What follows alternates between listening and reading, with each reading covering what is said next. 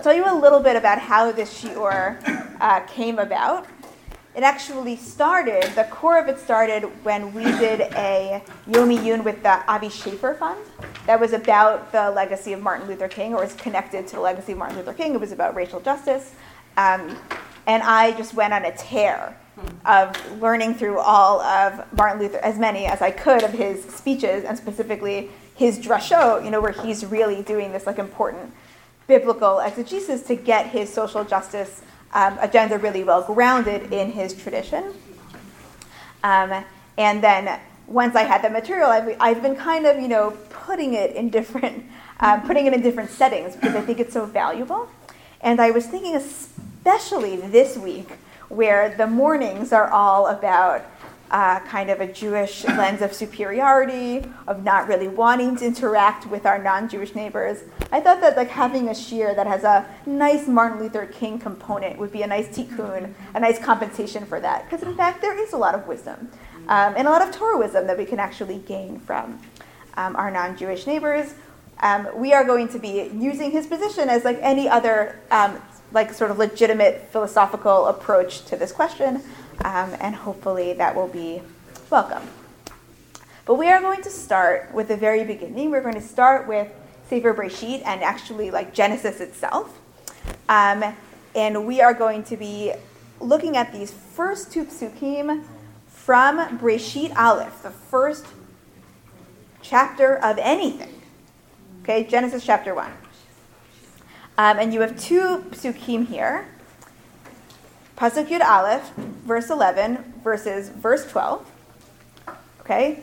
And we're going to read them, and you are going to tell me what the difference is between these two verses. And it's quite possible that I bolded it so that it would be easier for you to see uh, what the difference is. Okay. Vayomer Elohim, God said, Tache ha'eretz desha, Esav mazria zera, Eitz peri oseh peri lemino, Asher zaro bo ala aretz vayihi chen. Then God said, Let the earth put forth vegetation, plants yielding seed, and fruit trees that bear fruit of every kind on earth, with the seed in it, and so it was. Right, so in the first verse, in verse 11, we have God's instruction to the earth I want you to produce this kind of vegetation. I want you to produce some grass, and I want you to produce some trees. And then we have verse 12, which is the earth is going to do what God commanded it. The earth brought forth vegetation, plants yielding seed of every kind, and trees bearing fruit with the seed in it of every kind. Vayar Elohim Kitov. And God saw that it was good. So we have the instruction, and then we have the fulfillment. What is wrong with the picture of the fulfillment? What did God ask for as opposed to what did the earth actually produce? Yes, The Richard. The implication is that all trees brought forth fruit, not just the fruit trees. We'll just well let's just let's just zero in. You're you're already you're already interpreting. Okay? We're zeroing in on the bolded part. God said, I want fruit trees that bear fruit. And the earth produced trees bearing fruit. Now, you might say to yourself, with a non rabbinic lens, uh, the earth did exactly what God instructed it. First of all, a fruit tree is a tree that bears fruit. That's the first thing that you would say. I don't really understand why you're making so much hay about this.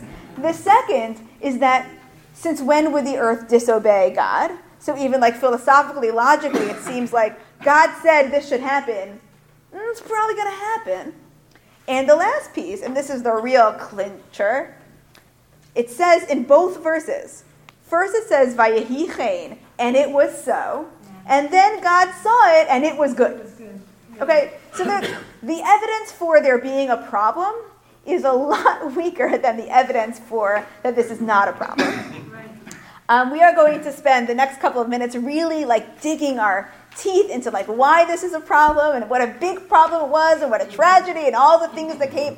And I just want you to know that that is a midrash. okay, that is a that is a path that we are going down. That the literal text is fine. God said, "Can I some fruit trees?" And the earth said, "Sure." Okay, that's the literal understanding. But now we're going to get into this huge midrashic problem of are they fruit trees that produce fruit or are they trees that produce fruit? That's a huge midrashic problem. Okay. Um, so we're going into Midrash Breshit Rabbah.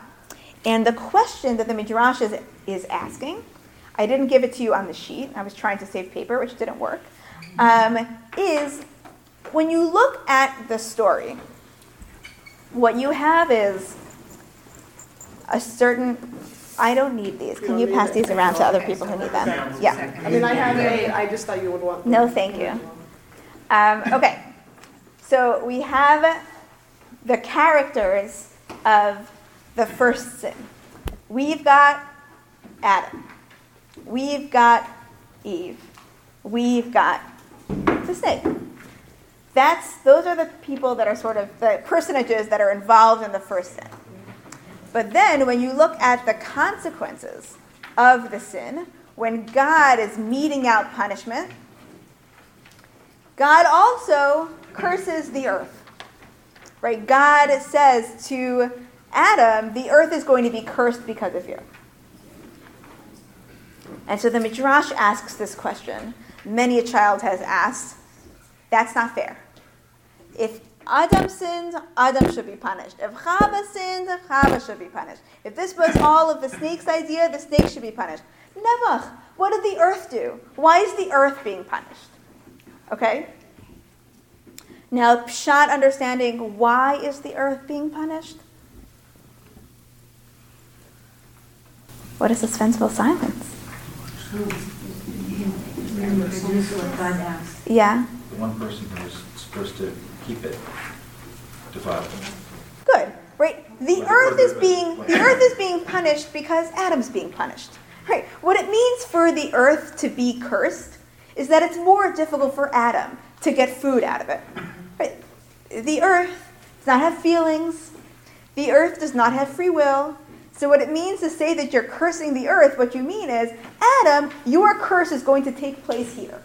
Okay, that's the literal understanding of what's going on with the curse, but the Midrash constructs this court case, right, where it actually says three people went in to be tried, and four people came out with a punishment. And what did the earth do that it was cursed? Okay, that's the question. And here, um, Rabbi Yehuda, the son of Rabbi Shimon, has an answer. He says that the earth, she'avra al she violated the commandment. What was the commandment? Well, God said to the earth, Let the earth put forth vegetation, plants yielding seed, and fruit trees that bear fruit of every kind, etc. And what does that mean? Just as the fruit was edible, so too the wood or the bark was edible. So in Pasuk 11, God says, I want fruit trees that make fruit. So you've got your fruit tree, your bark is fruit, and it makes fruit. So, you know, basically, originally everything was supposed to be broccoli, right? You can eat it the whole way through. You mm-hmm. have fruit trees, it's made of fruit that produces fruit. That's what God meant when he said, Eitz peri osat peri. Mm-hmm. But she did not do so. Rather, the earth brought forth vegetation, plants yielding seed of every kind, and trees bearing fruit with a seed in it of every kind, etc. And we have an Eitz osat peri. Uh, the fruit was edible, but the wood was not edible. Let's just pause here. Rabbi Yehuda Rabbi Shimon says we have this really serious issue, and now the earth is being punished for it. Originally, everything was supposed to be fruit the whole way through, and now I've got this bark situation, and that was not part of the original plan, and that's why the earth is being cursed. Okay. Now, here's the question that you need to answer why is that so bad? Or more accurately, why is my like vision of a perfect world, right, that even Eden doesn't match up to that vision of a perfect world? Why is that a fruit tree that bears fruit? Like, what does that symbolize? That even the bark is edible. Yes. You don't have to work very hard to be nourished. I mean, everything is there for you to take. Whereas if you've got bark that you can't eat, you can eat the fruit, but you're going to have to find uh, other sources of food to, uh, to nourish yourself. Fruit may not be enough. Okay, good. So Diana's saying a few important things. One, you're saying is, well, the more fruit there is, the more food there is. We don't eat bark. So when I when the tree disobeyed and only produced the fruit part that was fruit, I basically just lost 85, 90% of the edible components of this tree. Right? But you also said something that I think is very important about the difficulty for the human being. When I finish harvesting my fruit, then I have to like wait a while to get more fruit. And that's really difficult for human beings. Right? We do not like to wait. Right? And there's something that the earth has done in making the tree wood that makes it harder for human beings to get sustenance.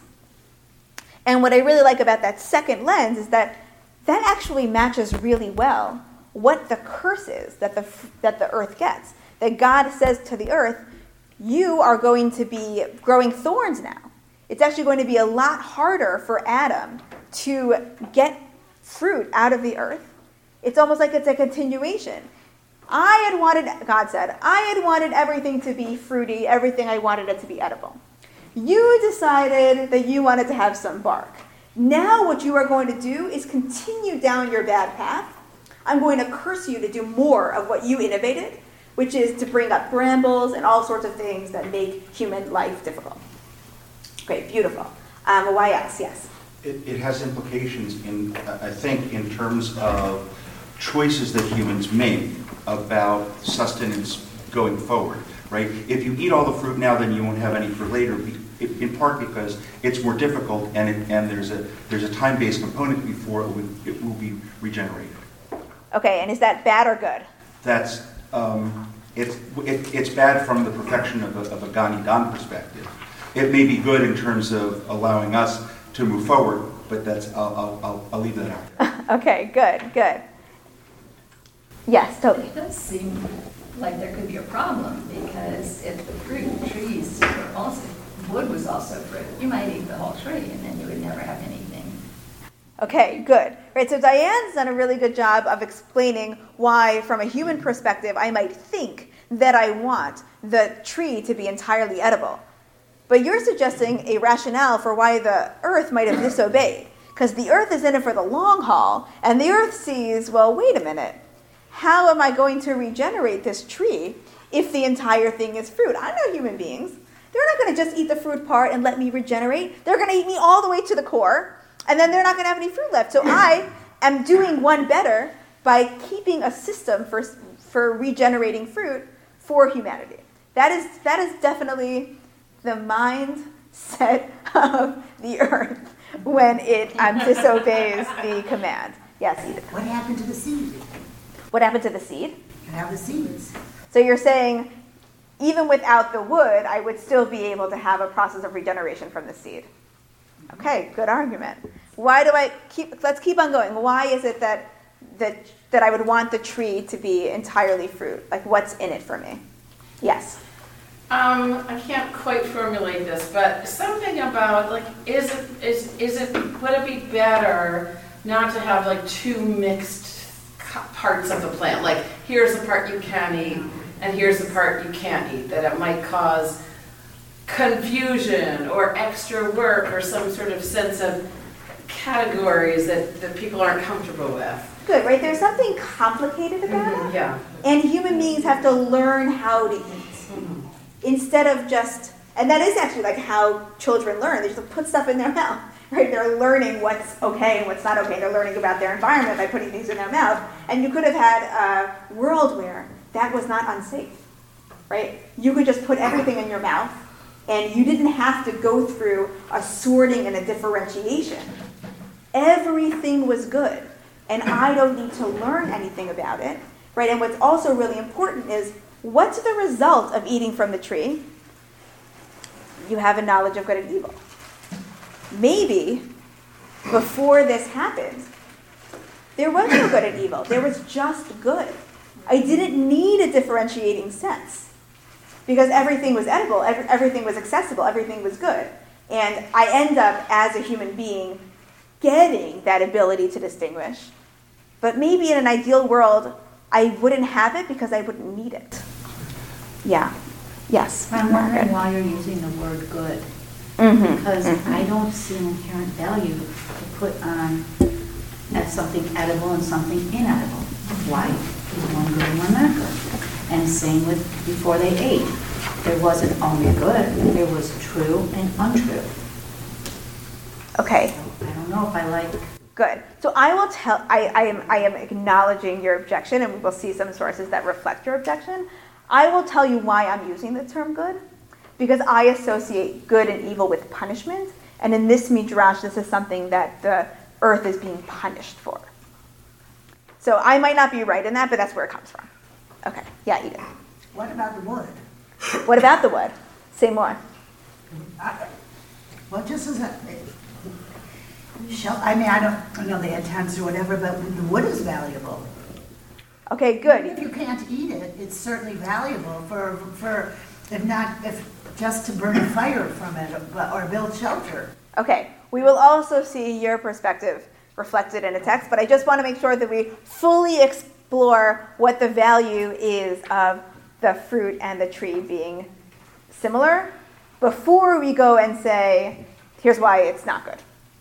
Okay, yeah, How Michael. does, how does Midrash address um, Vayar Elohim Kitov? Doesn't. Yes. Very easy way to uh, weasel out of a problem and just ignore it. Classic. What day was this? What day was what? Uh, when this was, Well, hu- well, human beings are sinning in the second and third chapters. So this, the the instruction is happening in the first chapter, and the life that is being lived as a result is happening later. At least on the sixth day. We might still be in the sixth day. okay. Yes. I'm wondering, just in the in God's intent, what would the difference be between the fruit? Like, why would you need fruit at all if the tree was fruit in and of itself? What would be the purpose of having additional Right. parrot grow from Yeah. the tree? I mean, it seems like all it would be would be more volume. That the reason why God wants there to be trees with fruit is because God wants more fruit, like Diane's original perspective. But yeah, I think we're doing a good. Does anybody have anything to say positive before we continue to, to break this apart? Okay, good. Um, let's continue in the Midrash. Rabbi Pinchas does not like Rabbi Yehuda, the son of Rabbi Shimon's perspective. He says, she even added on to the command. She, meaning the earth, does God one better. It's not that she disobeys, she does better. She was happy to do the will of her creator. Trees bearing fruit, even the shade trees, even Ilane Srak, Asu Perot, even shade trees produced fruit. Okay. Rabbi Pinchas and Rabbi Yehuda, the son of Rabbi Shimon, have one thing definitely in common. Well, they have two things in common. The first thing they have in common is they agree that this is a serious problem between Pasuk Yud Aleph and Pasuk Yud Bet that needs to be addressed, right? You can imagine that Rabbi Pinchas could have said, uh, "I don't like your question; it's stupid," but instead he says, "No, no, no, no. I I agree with you that there's a distinction here, but I need to find a different meaning with it." All right, and another thing that Rabbi Pinchas has in common with Rabbi Huda, Rabbi Shimon, is that he is also pro fruit, solidly pro fruit. Because what does he say? The earth did. He took shade trees, and they produced fruit. Okay, so essentially, there's like there's two worlds. Rabbi Huda, Rabbi Shimon has a world we call it broccoli world. Mm-hmm. and the world that Rabbi Pinchas is inhabiting is lumber world. Right? What they each have is a different default. Rabbi Huda Rabbi Shimon's default is everything was supposed to be edible. And Rabbi Pinchas's default was there were trees where there was nothing edible. And they both agree that what the earth ended up producing was what we think of as a tree that has fruit in it. That looks like a tree, right? okay, good. So they both agree on this end result, and they both agree that more fruit is better. But Rabbi Pinchas doesn't have this illusion of there being a world where everything is all fruity. What he's done is he's created that in the Garden of Eden, the trees were different than the trees are now. I'm gonna. This is not super important, so if you don't get it, it's fine. But I'm going to explain it anyway because it's there. Essentially, there's a timeline where Rabbi Huda, Rabbi Shimon thinks there's an Eden that's better than Eden, which is what God had planned, and then Eden is a fallen version of what God had intended, and now we are living in a world, in a nature that is just like Eden's nature. Our trees look just like the trees that were in Eden. What Rabbi Pinchas is saying is the ideal world, right, is Eden, and then the, the world that we are experiencing is not Eden. Because in Eden, every single tree produced fruit, and we're living in a world where we have shade trees, and some trees are only useful for firewood or for lumber. If you didn't get that, no problem. If you did get that, extra fruit. Okay. So is that essentially the problem?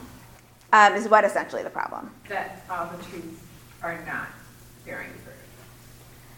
I think the problem that both Rabbi Huda, Rabbi Shimon, and Rabbi Pinchas are dealing with is they want to see there being a shift, but they don't agree on what the shift is, and they don't agree on when it happened. Yeah. Yes. Are we assuming that all the fruit produced is edible? We are assuming that. We are.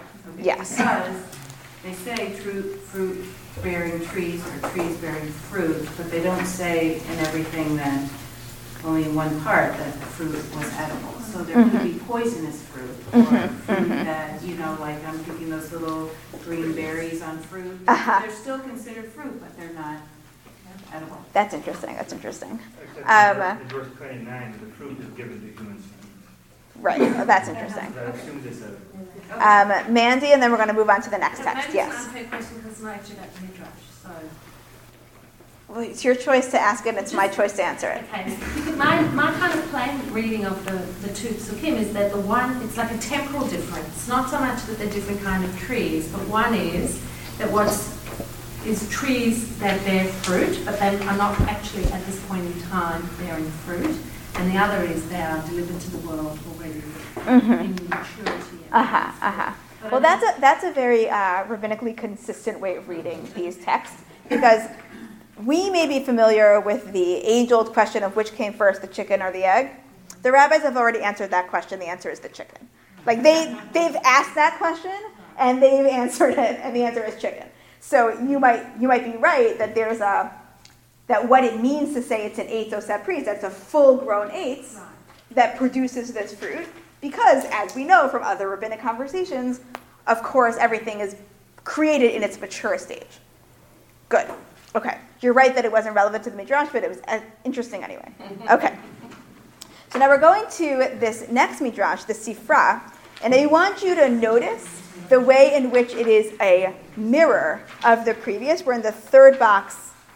Um, I think you guys might have it on a different page. Okay. Minayin. From where do we know? Whenever you have the question minayin, we're looking for a scriptural support. I'm looking for a pasuk. How do I know that in the future the wood will be edible? The verse teaches fruit tree. If this comes to teach that it produces a fruit, the verse already says producing fruit. If so, why does it say fruit tree? Rather, just as the fruit is edible, so too the wood will be edible. Okay, so the Sifra is just saying, yeah, there was an ideal. We're not in it. It's coming. Right? But they agree on what the ideal is. But just is a game over or is their game just beginning? Okay, and even the next strain. And from where do we know that in the future, even shade trees will produce fruit? The verse teaches, and the tree of the field will give its fruit. Okay? Eitz hasadeh, the field tree, will give pirya, will give its fruit. Right? So there's something I think like very beautiful and very satisfying about the sifra in conversation with the Midrash in Breshit Rabbah, which is that we all know that we're living in a fallen time, and maybe our language for talking about that is less fruit. And the Midrash and the Sifra says, but I'm not willing to stop there.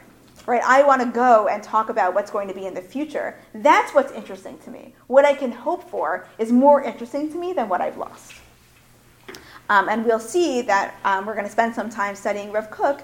He, his perspective on this is you got to put both of those midrashim together. You have to both understand that you've lost something and understand that you can gain it back. Okay.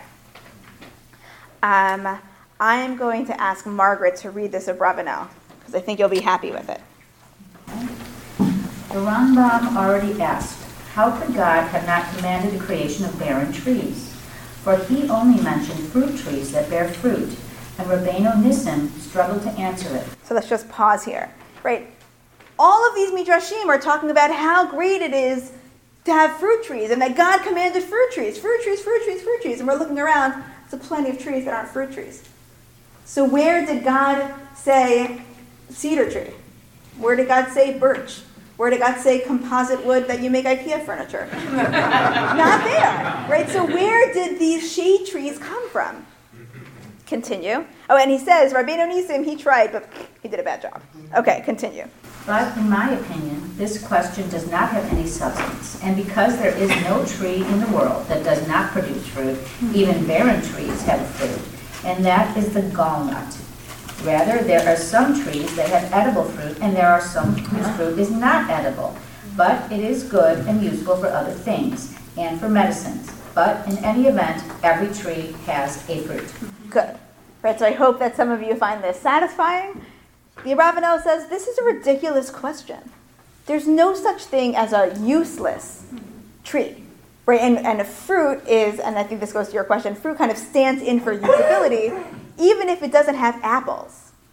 It has gall nuts. And even if it doesn't have gall nuts, you could use, you know, an aspirin tree to bring down a fever.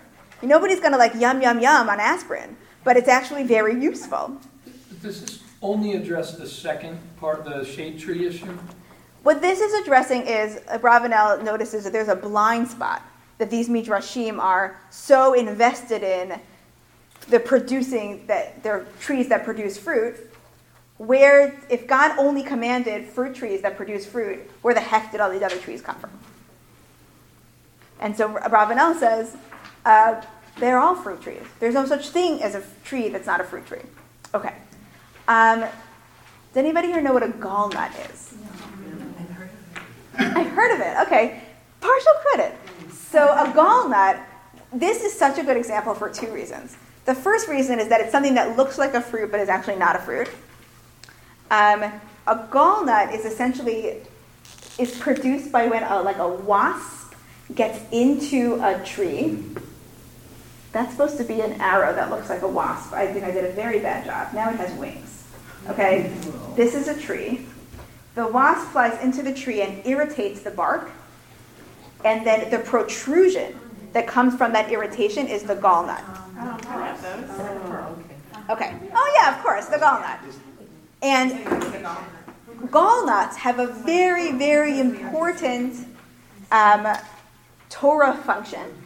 When you are making ink for a Sefer Torah, gall nut is one of the components to the ink. It is what allows the ink to be both sticky and removable.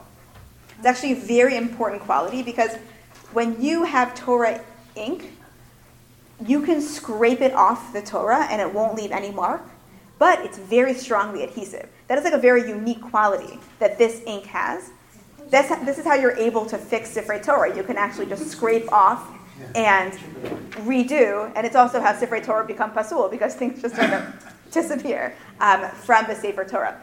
So what the Abravanel is saying by using this example, the medicine example is pretty good, but the gall nut example is amazing because he says, yeah, you think, uh, you think there are trees that don't produce fruit? Every tree could produce a gall nut, and you know what you need a gall nut for? Writing the Torah. How dare you say, right, that this tree has no function, that this tree can't produce fruit? You can write a Torah. Is that fruit enough for you? Right? It's a very um, very strong example, and it's very subtle, right? You could read it as just being sweet, but actually he's he's really driving home his point with those examples. Medicine and Torah, you can't live without these things. It's not just decorative. Okay. Decorative, I know, is a loaded term from this morning. I'll try not to use it again. Um, okay, any uh, other comments or questions about this Abravanel before we move on a little bit? Um, Yes, Mandy. one is that perhaps not every tree produces a walnut, like Well, every tree can. Because it's it's an allergic reaction. So it's actually it's not like in the genetic of a tree genetic. It's not in the DNA of a tree that it's going to produce a gallnut. It's in it's an environmental um, occurrence. Yeah, reaction. Yes, Leah. Is Abravanel also still worried that maybe the earth, uh, otherwise, if this wasn't true, would have been really not listening to God? Is that still alive at this point for him? Meaning, like, is that also why he wants to prove that? Because then that would be even more of like a transgression by the earth. Yeah, so- Yeah, so the Abravanel does consider himself to be a Pashtan. He's concerned with the literal meaning Yeah. of the text. He's a very long-winded way of getting to the literal meaning of the text. Um, if you've ever, if you've never studied the Abravanel, it is a um, an adventure. Basically, what he does is he'll stack up 15 questions, and then he'll give you one long, long, long, long, long, long, long answer. I think he is probably word for word like the longest commentator on the Torah, and it's amazing that he gets all that length from trying to get you mostly to the pshat. Um, but I, I think that that's really what's driving him is there's an absence here that the midrash is highlighting because God's instructing about fruit trees, but my world doesn't match that. Yeah.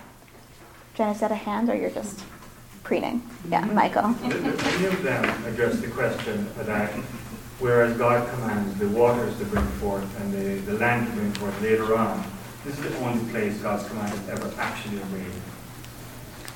Uh huh. Like God commands the water, but then God makes. But here God commands this, the God to bring forth, the earth to bring forth, and the earth does it. I don't like know the text well enough to respond to that question. That'd be interesting to say, well, at least they tried. Yeah. None of the other ones tried. Yeah, I, I do think there's a way in which, at least Rabbi Pinchas is trying to cast the earth here as a hero, um, which I'm very sympathetic towards. Um, okay, here's what we are going to do now. We are at Martin Luther King. The first text is the hardest and the most loaded text. Um, so what I want you to do is just turn to the person next to you and just try to get through and have a, like a real core understanding of what's happening and where do we go from here. Okay, let's take the next uh, seven minutes or so. Okay.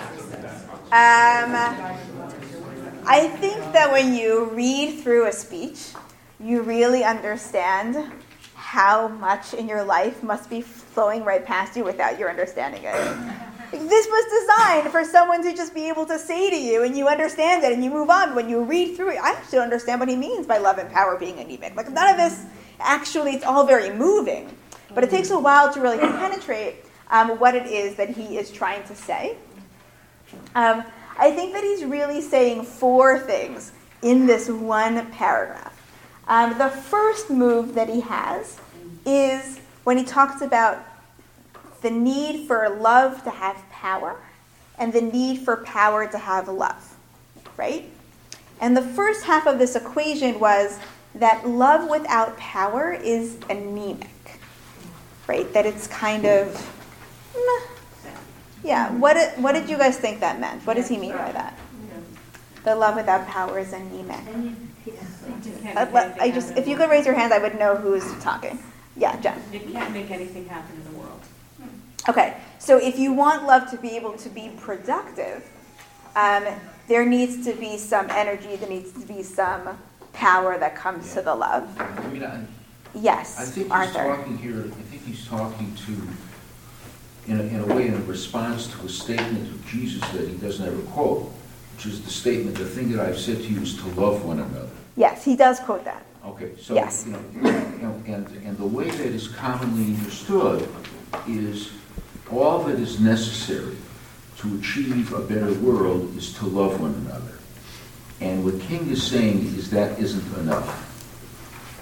That won't get you anywhere. It's sentimental. So it, it feels good, but it does not accomplish anything. Okay, good. And I think that the the continued use of the term sentimental in the pejorative sense is exactly right. Right? That's exactly what he means. What does it do for me that you love me? Right? If love is supposed to be between people and not inside an individual person, there needs to be some oneness. There needs to be some substance to that love. That love needs to inspire you. That love needs to obligate you. That love needs to exist in a real way. And so when he says that love without power is anemic, what he means is exactly that sentiment. Don't, don't tell me that you have this feeling. What does that feeling mean? What does that feeling require? What does that feeling look like when it really exists? Right? So if I'm um, if I'm your parent and I say to you, I really love you, and every morning I wake up and I say I love you, but I don't feed you. When you're in trouble, I'm not there for you. Um, I totally neglectful of your needs, and I feel a lot of love for you. And I, and I tell you all the time that I love you. That's not love, right? That's neglect. And, and you, the parent, might feel the love. But if the child doesn't receive the benefits that that love is supposed to generate, the child rightfully will say back to the parent, No, you don't. You can say you love me, but you don't love me. Because I know what love is, I know what love looks like, I know what love does, and your love looks like garbage and does nothing. Yeah, David, you want to push back on this? Well, I want You have that look. so either anemia is okay sometimes. Mm-hmm. So take this sick person who is incurable disease. All I can give that person is love. I have no power to cure the disease. You do not need to have the power to, to cure that disease, right? But let's say you have a friend who's really ill, and you say to yourself, I'm really concerned about this friend who's really ill. I really love them. But you never visit your friend, and you never tell your friend that you care about them. I think that's the kind of anemic love that he is trying to move away from, where it's about you and it's not constructive or generative. But that's not power. Power and action are not the same. Because I don't create justice by just showing affection to my sick friend. No, but, but we're not talking about justice. In the case of healing them, the power, I mean, I'm- I'm sorry, I'm stuck. Um, I, you're heading in the right direction. I, I think that you're right. That the more important component of this for him is that power without love is destructive. But I think that what he wants you to start looking at love as is as like a mode through which you do things and a lens through which you interact, as opposed to a feeling that you have inside that makes you feel ishy gushy. So that's a fair critique, and I think that's where I want to push it. Yeah, Toby.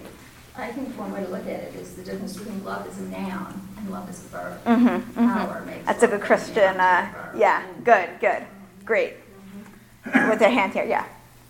I mean, I would just see this, I mean, it's it's 67 when this was written, when this was spoken. So that's the time the argument he's having is with like the Black Power movement, Mhm, who's critiquing him as saying as being the gushy, just all your, not all your love and preaching is not getting it, it's, it's, it's it's gotten as far as it's gonna go. So he's saying, no, I know, my love is not, you, the anemic love, I know that love by itself is anemic, but that's not me. Nonviolence is love with power behind it. Good, So that's- good, that's good. Thank you. That's very helpful. This will be our last comment on this question. To me, the important thing is, is that things that seem to be polar opposites actually need to be integrated in order to be effective. It's not, you know, I, I'm sort of resisting the idea of balancing Uh-huh. and saying more it's about one, and I think it's supported in the words he uses. He's talking about one effectuating the other and vice versa simultaneously, and that that's ultimately what truth is. Okay, beautiful. Right, there's a kind of integration that they strengthen each other in different ways and they need each other. Um, right, and this very like basic equation, that you get you add your power to your love, you mix them together, and you want to act politically in the world. that's going to get you to nonviolence. Nonviolence is his very powerful love. Okay? Um, and the next, like, uh, argument that he makes is that nonviolence is uniquely potent and uniquely effective. Um, this is where he's in a little bit of a machloket and a little bit of a tension with the Panthers, um, and possibly with history, right? Like he's been very inspired by Gandhi, and he's like, this is totally effective. Um, I would say that this is not, if his entire argument and his entire philosophy totally depended on nonviolence being the most potent and the most effective, I'm not sure we would all be, you know, sitting here today, like really thinking of him as a hero. Because there are plenty of times when I'll just like, when nonviolence isn't effective, right? So his claim that it's uniquely potent or uniquely effective, I think is true sometimes, um, and not necessarily true all the time. So I don't want to spend too much time arguing about this point, because to a certain degree, it's what's least interesting and at the same time most controversial. Okay. I, I, I don't think he says it's uniquely potent. He says it's the most potent. It's the most potent. Okay. Um, fine. I'll, I'll, I'll accept that. I, so I won't say that it's the most potent, and I don't want to argue about that. Okay, good. Um, the third piece, right, is that the goal is truth and brotherhood. Right? This is, I think, where he really is speaking to his, um, you know, co like race groups who are trying these different strategies. There's the group that's trying the legal. There's a group that's trying the violence, and then there's him who's trying this nonviolent protest. Right? What he's saying is,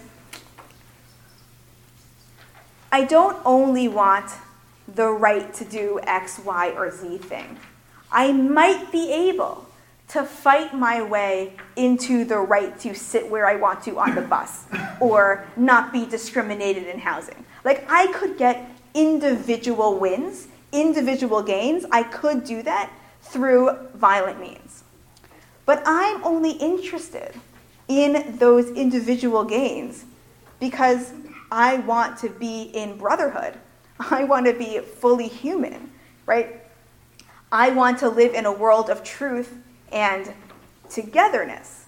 So, getting the concrete win of you can vote, or getting the concrete win of you can work here and you can be paid, I could get that through violence, but I can't get what I actually want, which those things are byproducts of through violence, because violence is goodbye, marker. violence is like totally counter to truth and brotherhood. So I might be winning these battles, but as I'm doing it, I'm losing the war. Because my war is love, right? Togetherness, unity, and I'm winning. I'm vanquishing my enemies, but I'm not joining with them in a united goal of recognizing each other's humanity. That's not happening. Okay? That is, um, I think, probably for him, like the most important part of this argument. Um, and he sort of ends with this. I mean, this isn't the end. The passage that I selected for you and excerpted ends with um, that I'm going to stick to love because it's the greatest good and it's the answer to all of humanity's problems. I'm not really sure what that means, um, but not sure it's true. I'm willing to accept that. That's also not the case. Um, but I think that one of the reasons why he adds this, and we'll see that in the two paragraphs that we're about to read, is that if I'm acting violently, the act that I'm doing in and of itself I know is a problem. If I'm acting with love, I know that the act that I'm doing in and of itself is good. So if you were to ask me, what's the way to generate the most good in the world, and you're not talking to me about my specific aims, I will say love and nonviolence. Like that will be my answer. So if you strip away the political and you just exist in the moral, and you say, like, you know, Reverend King, you're my pastor. I want to know how I should be in the world.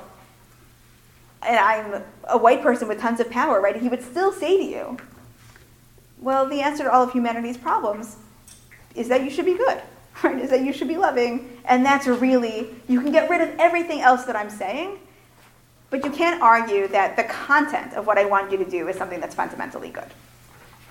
Okay. Now, what I want us to do is get back to our trees and our fruit. Because something has to do with the other. Okay, okay.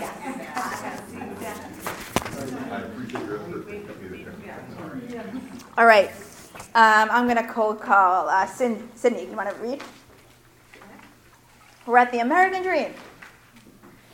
Commencement address at Lincoln University on June 6, 1961. I believe, more than ever before, in the power of nonviolent resistance. It has a moral aspect tied to it. It makes it possible for the individual to achieve moral ends through moral means. And this is where nonviolent resistance breaks with communism and with all those systems which argue that the end justifies the means, because we realize that the end is pre-existent in the means. In the long run of history, destructive means cannot bring about constructive ends. Okay. Keep on reading. You got a lot of appreciative ums. You're doing a good job. Christmas Sermon on Peace, delivered at Ebenezer Baptist Church on December 24, 1967. Now let me say, secondly, that if we are to have peace in the world, men and nations must embrace the nonviolent affirmation that ends and means must cohere. We will, but we will never have peace in the world until men everywhere recognize that ends are not cut off from because the means represent the ideal in the making and the end in process, and ultimately you can't reach good ends through evil means because the means represent the seed and the end represents the tree. Okay, okay, good. More appreciative. Uh, there's a tree. Now I feel like I can relax.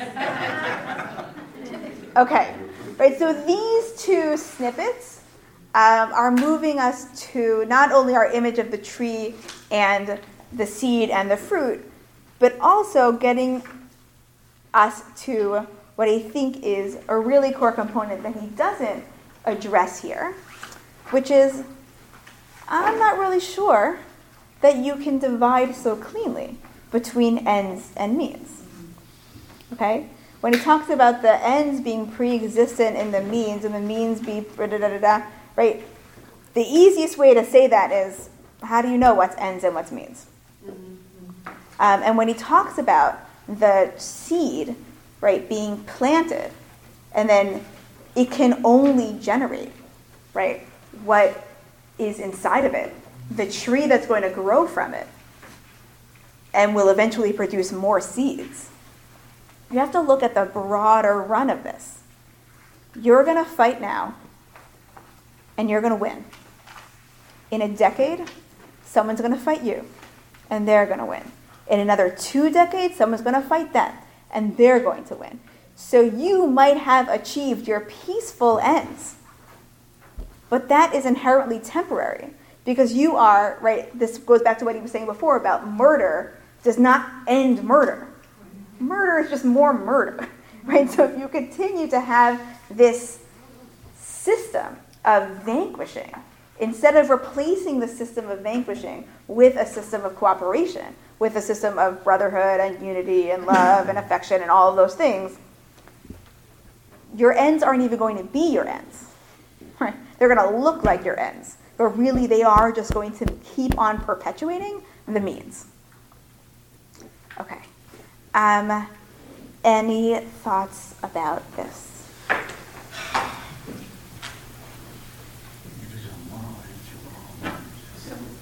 So Yes. ultimately the love the fruit? The Yes. love is the fruit, okay, and the power. Right. The goal, right, he says the goal is, you're right, unity, brotherhood, truth. That's the goal, that's the fruit. Okay. Right? If the seed that I plant to get that is violence, I'm going to get a tree And maybe even the tree or the fruit is going to be brotherhood and unity, but the new seed that's going to go back into the ground, that's just violence again. Right? You're stuck in this cycle. Right? And I think that the the appreciation of cyclicality, right, is also something that he's gotten from Gandhi, right? It's not just the nonviolence. It's that life is a cycle unless you break it. Right? He's also getting that from Gandhi. Um, yeah, Sydney. Um, so there's like a fun phil- philosophical thought experiment that I really like that I it's like I think brings out um, King's point really well. So there's a case um, where there's a whole bunch of miners that are in this cave, um, and the water level, like there's some water in the mine, and the level is rising, and the miners realize if they don't do anything, they're going to die. So one, the first miner like tries to get out of the mine, and he's a really big guy, and he gets stuck. So like now the water is rising, and all the miners realize that this guy is stuck in the of the mine, and so they're they're all about to die. So they have a bunch of dynamite with them because they're miners, um, and they realize that what they can do is they can set off the dynamite, blowing up this man who's blocking the hole of the mine, and they all can escape. So, um, so This is, a, this is not a story, this is a philosophical Right, thought a thought- it's a experiment. thought Okay. experiment. That makes you feel a little bit better about it. Okay. Um, Yeah. So, in one sense, you might say that the miners blow this guy up. It's not that they, their end was his death. All they intended to do was blow him to bits so that they could escape. Right? His end was an unfortunate side effect. But you might you, might also think, well, that's some like just like philosophical sophistry. So essentially, the end itself is the same thing as the means that they've used. Blowing him up, you could, you might, you might be able to argue, well, that's merely the means. Blowing him up is merely the means to this, to this, to this great end. But in fact, the means and the end are like so intimately tied that it's impossible to extricate them. Uh-huh. I feel like King is saying something.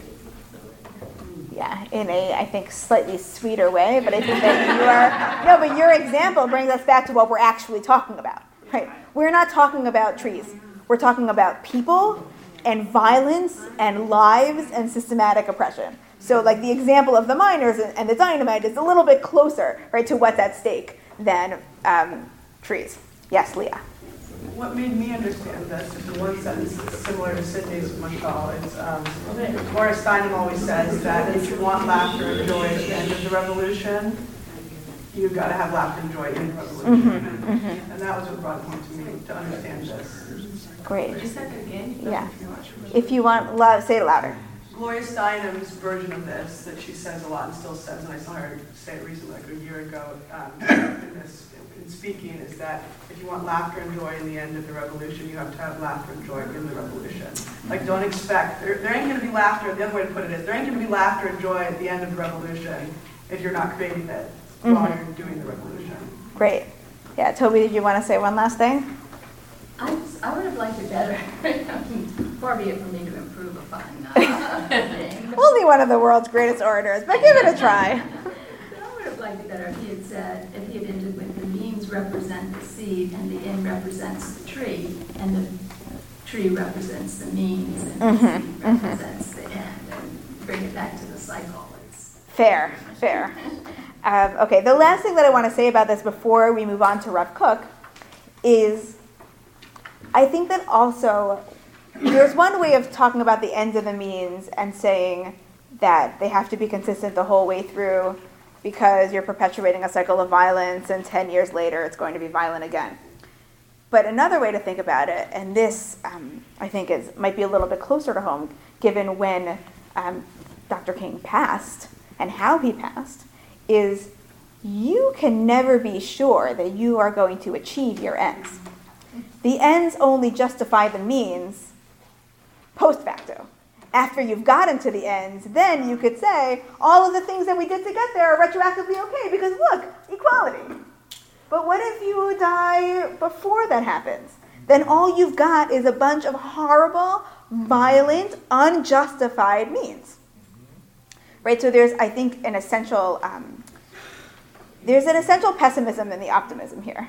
Right? There's a there's a little bit of realism, which is I if I have my means also be just, I don't have to worry about failure with blood on my hands.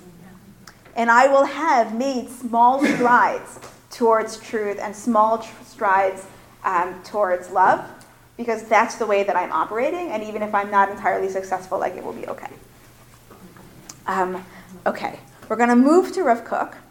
When Rav Kook talks about the ends and the means, um, he's speaking in a much more, I think, explicitly religious way. And also, his boogeyman is not violence, his boogeyman is meaninglessness.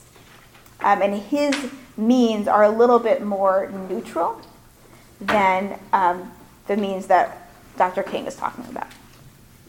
Okay. Um, since Rav Kook's English is not English because his Hebrew is not Hebrew, um, I will read it and hopefully we'll be able to follow along. Okay. So at Orot HaTshuva, these are his, um, his systematic teaching about repentance.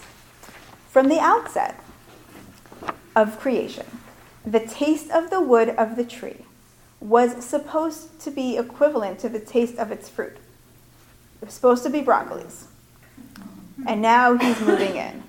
All of the means that strengthen any high collective spiritual end are supposed to be sensed with the soul's sense, with the same loftiness and pleasantness that the end itself is felt in it when we imagine it. So he's essentially saying what the fruit and the tree being of the same substance represents is goodness the whole way through.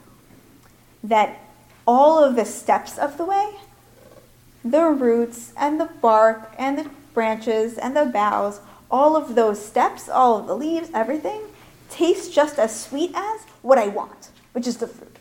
Right? The ideal Edenic vision is I can taste the sweetness of the ends in the means. But that's not how it is, folks. The nature of the earth, the straying of life, and the spiritual malaise when it is enclosed in an enclosure of embodiment made it so that only the taste of the fruit, the ultimate end, the principal ideal can be felt in its pleasantness and beauty. But the branches that carry the fruit on themselves, despite their necessity in the fruit's growth, have become thick and material and have lost their taste. Right? So there's this ideal where if it's going to be good, it feels good the whole way. But that's not reality. Reality, the embodied world, where spiritual values have to come through physical means, through material means, you feel like, ugh, I don't taste anything good in this wood. It doesn't taste anything like the apple that's coming at the end. And you feel this distance between the mechanism that supports and gives life to the fruit and the fruit itself. But really, they should taste the same. They're both doing the same thing. That is the sin of the earth, on account of which the earth was cursed. Right? So he's, he's looping us into Midrash Breshit Rabbah. This is what earthliness does. This is what it is. Um, it was cursed when Adam was also cursed with his sin. And then he says, and all damage will be fixed in the end. Now I'm going to bring you the Sifra, which spoke about the end of days. Right? Rav Kook is saying it's not it used to be great or it's going to be great. It's both. So there was in a spiritual ideal where everything tastes amazing. Then you have the real world where some of the taste has left the bark, has left the branches. But everything's going to be fixed in the end because I also have the Sifra, which shows me what it's going to look like in the end of days. Therefore, we are reliant on a clarification that days will come when the creation will return to its origin, and the taste of the wood will be like the taste of the fruit. When the earth returns from its sin, and the practical ways of life will not cause a block before the pleasantness of the light of the ideal, which is supported in its way through proper means which support and bring it from potential to action. So when Rav Kook reads this midrash about the fruit being fruit the whole way through, he has your critique and he says, if you eat the branch, if you eat that fruit, you're denying the tree its ability to grow. Right? He understands that the growth part is the hard part. And the success part is the good part. That's human, that's earthly. But he says that's not the true nature of things. The true nature of things is the way that it was at the beginning and the way that it's going to be at the end, which is fruit the whole way through. Where you taste the sweetness of your goal in every step that it takes you to accomplish it. Um, and Rav Kook doesn't say this explicitly, just one second, um, but there is an implied advice here, which is when you are feeling weighed down by the means, when you're feeling like this branch tastes disgusting, what you should do is take a little apple butter and spread it on that branch, right? You got to reach back into the ends and have it penetrate back into the means, so that every step that you take has that little bit of sweetness because you're keeping your goal in your sight. I think the best, you know, literally work a day uh, expression of this is if you're a lawyer and you're working 12, 15, 18 hour days, you put a picture of your family on your desk. Right? Because otherwise you wouldn't be able to get through those 16 hour days, but you're repeating to yourself, this is day school tuition for Bobby, right? And I gotta do this because my goal is not this merger and acquisition, right? My goal is my family. That's what I care about. That's what I'm doing all of this for. And if you have that ability to tap into the goal, you can end up sweetening the process. You realize that I can't get that ends without these means, then the means also take on that meaning. And instead of going to work, you're going to family enrichment procedure, right? And that then casts a spiritual, meaningful um, taste or a light onto all of the process that it takes to get there. Yeah, Richard. If I'm reading this correctly, maybe not, if King and Kook were in conversation together, now Kook might say to King, you know, what you're saying is very nice, but the reality is you're not going to have tree and fruit working until we have Mashiach. So in the meantime, you need violence to get to your good, fruitful end, and then when Mashiach comes, it'll all work out. So is he contradicting King here? I will say it's a 50% contradiction. You are 100% right that you're reading King right, you're reading Kook right. They're not, there's a question does the ends justify the means? And both of them have this image of the ends are pre existent in the means, right? But what that means for Martin Luther King is you can't use these bad means to get the good ends. It doesn't work. And Rav Kook is saying, well, look at it from the other side. If I have these good ends, it must be that the means were also good, right? So if you are looking at the ends as what's coming and you're focusing on the means, you can't get a good end from bad means. You can't, they both agree. This is the part, I'm really glad that you brought this up. This is the part that you gotta sink in. They both agree that good ends don't come from bad means. So then you have to ask yourself if I achieve my ends, then it turns out that all those means weren't bad because you can't get a bad, you can't get a good end with bad means. So it must have been that those means were all good. And when you're trying to plan it out and you know that the means are bad and you're trying to get a good end, you can't use those means because you know that you can't use bad means to a good end. So how do you like resolve this contradiction? They're both saying the exact same thing and coming to opposite conclusions. Right? The 50% difference is all the difference. Because Rav Kook is talking about things that are neutral. Or he's talking about, which for him isn't neutral, but for us might be neutral or positive, secular life in Israel. Right? He's saying you're going to need to have these people that aren't invested or doing this for spiritual goals, but they end up getting us to the spiritual ends. So it must be in a kind of, you know, kind of patronizing and not particularly loved by secular Jews vision of the world um, all of this, all of the secular or not explicitly religious work that went into it must have actually been religious in its core because look, it got me to this amazing like life in Eretz Hakadosha.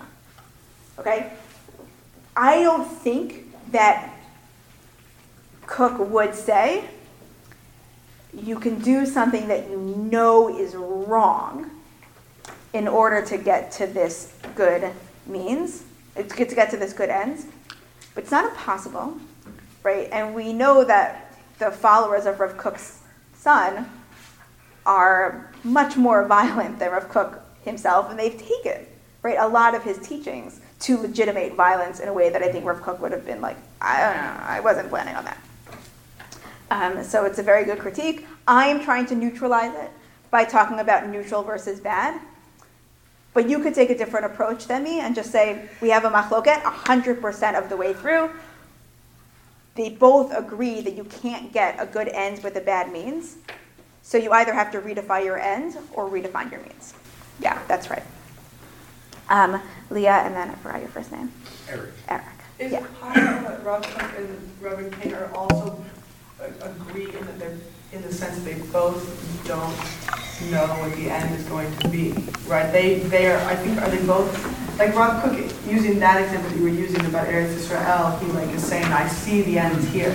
But in this, isn't he possibly, he's talking about like the end, the end, as is Reverend King. And neither of them know what that is going to be and are uh, rightly as Good. There is some sort of messianic hippy dippy component for both of them. W- With Rav Kook, it's a little bit stronger, Yeah. right? There's going to be a tikkun. Okay. Of course, in the end, it'll be like the Sifra. Okay. Like he's sort of betting on that. Um, but I, but what I, what I think is very interesting about this machloket is that in our lives, they can actually both work together, right? Because if you, you can learn to get the sweetness into the means from the ends at the same time as you're unwilling to say, I'm willing to do anything to get my goal. Um, which I think is interesting that you have these two, in some senses, incompatible philosophical arguments that you can put together and live a very happy life um, and sort of use the best of both. Yes, Eric. I don't know if I see it. I, uh, I would like to see Rav Kook the way you're seeing him, but I, I'm, I'm leaning towards him saying, well, we look in the real world that we have today. It's unfortunate because we are in sin. So we're not in the, we're not in the, uh, in the messy, we're not in the idyllic times. We will be in the future when Messiah comes, but now we're in this real world. In this real world, there's, there's a disconnect between the means and the ends. And if you're telling me that he's saying it in the context of sort of costuring the uh, secularist Zionists who he views as evil, I mean, uh, we don't, but he does. He doesn't view them as evil. doesn't He views them as not being fully aware of the holiness that they are perpetrating, which is definitely not the same as evil. Maybe benighted, but definitely not evil. But th- their secularism itself, he must view, he must view them as, He views sinning as bad. Right. He has a very robust love the sinner, hate the sin approach. right. Um, and he understands a kind of instrumentality. Um, that Then is he a a pro means justify the ends guy? That's the, that's the big Yeah, question. right. He's say he's he's basically willing to say if this is all instrumental and I keep it as understood as being instrumental, it'll all be fine. Yeah. Um, we have about ten minutes left, so we're gonna move on because we've got other interesting things to see. Not too many. We're doing great on pace, but I didn't want us to run out of time. Okay. Um, so I wanted to bring you this Tosefta. Um, more for the Yerushalmi that quotes it, but still we're going to do a good thorough job. We're going to learn this Tosefta. Um, Mandy, do you want to read for us? Rabbi Lazar. Mm-hmm. Rabbi Lazar ben Yaakov said, What does the verse teach and say? One who steals and blesses spurns God. They, construct, they constructed a parable. To what is this matter similar? To one who stole a, se- a se'ah of wheat ground baked and separated challah from it and fed his children. How could he bless? This one doesn't bless, rather he spurns. On this it says, one who steals and blesses spurns God. Okay. Right, so we have this image of this guy, so frum. He makes sure to steal all of this stuff so that he could make challah. What a frum guy, right? And so the pasuk says, uh, no, right? He should not be making a blessing on this ill-gotten bread. That's actually something that God would find totally repulsive. Okay. Um, it's actually a very clever proof text because in um, because the word botseya, which does mean to, which means to steal, also means to break, and is the term that you use for breaking bread. So it's a very very clever proof text. Okay. Now the Yerushalmi Chala does not ignore this um, challah-based proof text. Okay. Um, it is taught.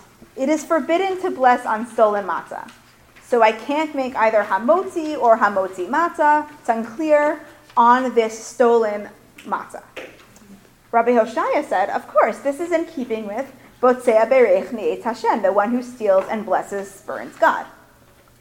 I understand why I can't make a blessing on this bread. But Rabbi Yonah says, this is said in the beginning. But in the end, doesn't he owe him money? Okay. So this gets to um, a little, you have to know a little bit of uh, the laws of theft. But essentially, if I rob you of your wheat, um, I got to give you back your wheat, the actual wheat itself. But what if uh, I took that wheat and I made it into muffins? I don't have to give you back the muffins. I have to give you back the value of the wheat. So until I transform it, I have to give you back the actual object. Once I transform it, I get to keep the wheat, and I only owe you the value. So Rabbi Hoshai, so Rabbi Yonah said, well, once he has either eaten the bread or make the bread, something that has to do with like a full transformation of the thing that he stole, right? If it's that he stole bread, then it's after he ate it, and if it's that he stole wheat, it's after he made bread with it. But regardless, right? I can't make a pre bracha, but afterwards, I don't owe you the wheat anymore. I only owe you the money. I'll pay you the money, like that's fine, and then I can make a blessing. Okay? And then Rabbi Yonah, a different Rabbi Yonah, a little bit confusing. Rabbi Yonah the second says, an avera cannot be a mitzvah. I'm sorry. No, even if you totally digest this wheat, it's an entirely different form. You can't do some sort of transubstantiation, right? And turn this bread into something you can do a mitzvah with. No deal. And then Rabbi Yossi says, and this I love this so much, a mitzvah cannot be an avera. He says, this is I think a very subtle but very important point. He says you've got two factors fighting against each other. Your obligation to make a blessing after you've eaten and your sin that you have done in stealing this bread. I, Rabbi Yossi, do not want to say that Avera power is stronger than mitzvah power. You want to say to me, once you've done an Avera with it, it's tainted forever? I want to say to you, I can redeem things, right, that have been sinned with. And you can sort of see, right, Rav Kook and the Reverend King sort of living together in this conversation. Do I want to be able to say that the bracha capacity is stronger than the avera? Or do I want to say that an avera can never let, can never take me to a mitzvah? Um, and what's so fascinating is then Rabbi Hila says, these are the mitzvot, elaha mitzvot, um, if you do them as they are commanded, they are mitzvot, and if not, they are not mitzvot. And you can read this as supporting either Rabbi Yonah or Rabbi Yossi. It's amazing. Right? He's like, I want to just stay neutral. All I care about is that mitzvot are done in the right way. That might mean that technically you're okay because you got to pay back the money and not the wheat. Or it might mean that was that a mitzvah way to get the challah? To steal the wheat first? That's not right. So you can actually read Rabbi Hila as going both ways. Okay. Um, we only have five more minutes, so we got to keep on going. I'm sure you all have interesting things to say and important questions to ask. Sorry. Okay. Um, the Gemara in Brachot says, our rabbis teach, it is forbidden for a person to get benefit from this world without a bracha. And anyone who benefits from this world without a bracha misappropriates temple property. I can't, this is God's world. This is, the whole world is God's temple. If I don't recognize that first, if I don't make a bracha on this food before I eat it, I'm stealing it. Okay? Um, and the reason why I wanted to bring in this Gemara is I think that what it kind of gets to is before you're about to launch into the bad means, you have to say to yourself, no, a bad means cannot lead to a good end. And you need to stop yourself from perpetuating the violence, from stealing. But then after it's already done, are you going to make it worse by pretending that no good came out of what you did? Are you going to not acknowledge what you've achieved? Right? So I think that there's that the lens of tshuva, right, is really what Rav Kook is talking about. Remember, that's where the text came from. It came from Orot HaTshuva. He's not saying a great way for you to set up the world ideally is for you to screw up. But he's saying once you've screwed up and you've gotten somewhere, can you look back at what you've done and sanctify it in any way? Can you learn, can you grow from something that is a bad branch? And he'll say empirically, yes. The fruit that you are eating can grow from a bad branch. And you can only you can only make that declaration after the fact. You can't plan to sin and say it's okay. But once you've sinned and you're in the process of doing tshuva, can you see that there's been something good that came out of this difficult and non-ideal process? Rav Kook would say yes, and that there's maybe an obligation for you to look at it that way. Um, the last text that I want to see, I love it so much. It totally turns this whole thing on its head. Um, so we're on the very last source. Reb Tzadok HaKohen.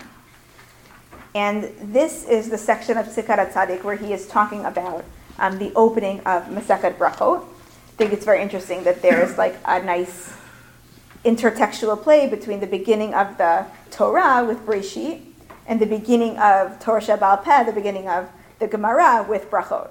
And Reb Tzadok sort of brings them together, I think, in a very nice way. And the preoccupation of the first chapter of Brachot is the Shema. And it's obsessed with night and day, day and night. That's like the theme. When does night really start? When does day really start? That's the question. Um, and he says, We learn from the creation of the world that in everything the night precedes the day. Vayhi Erev, Vayhi Boker, Yom Echad, evening, morning, day one. For in everything the absence precedes existence. When I sit in the darkness, I will know, here's quoting uh, Pasuk from Tehillim, when I sit in the darkness, I will know that afterwards God is a light to me. Because all of a person's life is composed of times of darkness and light, night and day. Okay, so the natural way of the world is it's tough, it gets better, it's tough, it gets better, it's tough, it gets better. Um, only that night is prior, because the peel precedes the fruit. So you have to go through the bitter rind before you get to the yummy fruit inside. With the exception of the holies. It's always the case the night precedes day, everywhere in the world except for the temple. When you are counting days in the temple, you count days morning, evening, morning, evening. So there are certain sacrifices that can only be eaten until you know one or two days have passed. Those days are calculated morning first. So he says there's a, there's an there's a uh, what's the word I'm looking for? There's an experience of the world that is normal, that is not sacred, and that is night day, night day. But there's a whole other way of looking at the world in the realm of the sacred, in the Sifra world when Mashiach has come, right? That is day, night, day, night. Because for one who has already entered the holy, the day is prior, like one who is standing inside the fruit. For him, the fruit precedes the peel. Um, and the reason, aside from the fact that this is very cute, I think the reason why this is so important is that the whole conversation about the fruit and the tree and wanting the fruit is all about from the perspective of the person who's going to eat the fruit. But if you were to ask the fruit, What's better for you? You want to be a broccoli that's entirely edible, or do you want to have a root system that human beings can't touch? They would say, human beings can't touch, please. Right?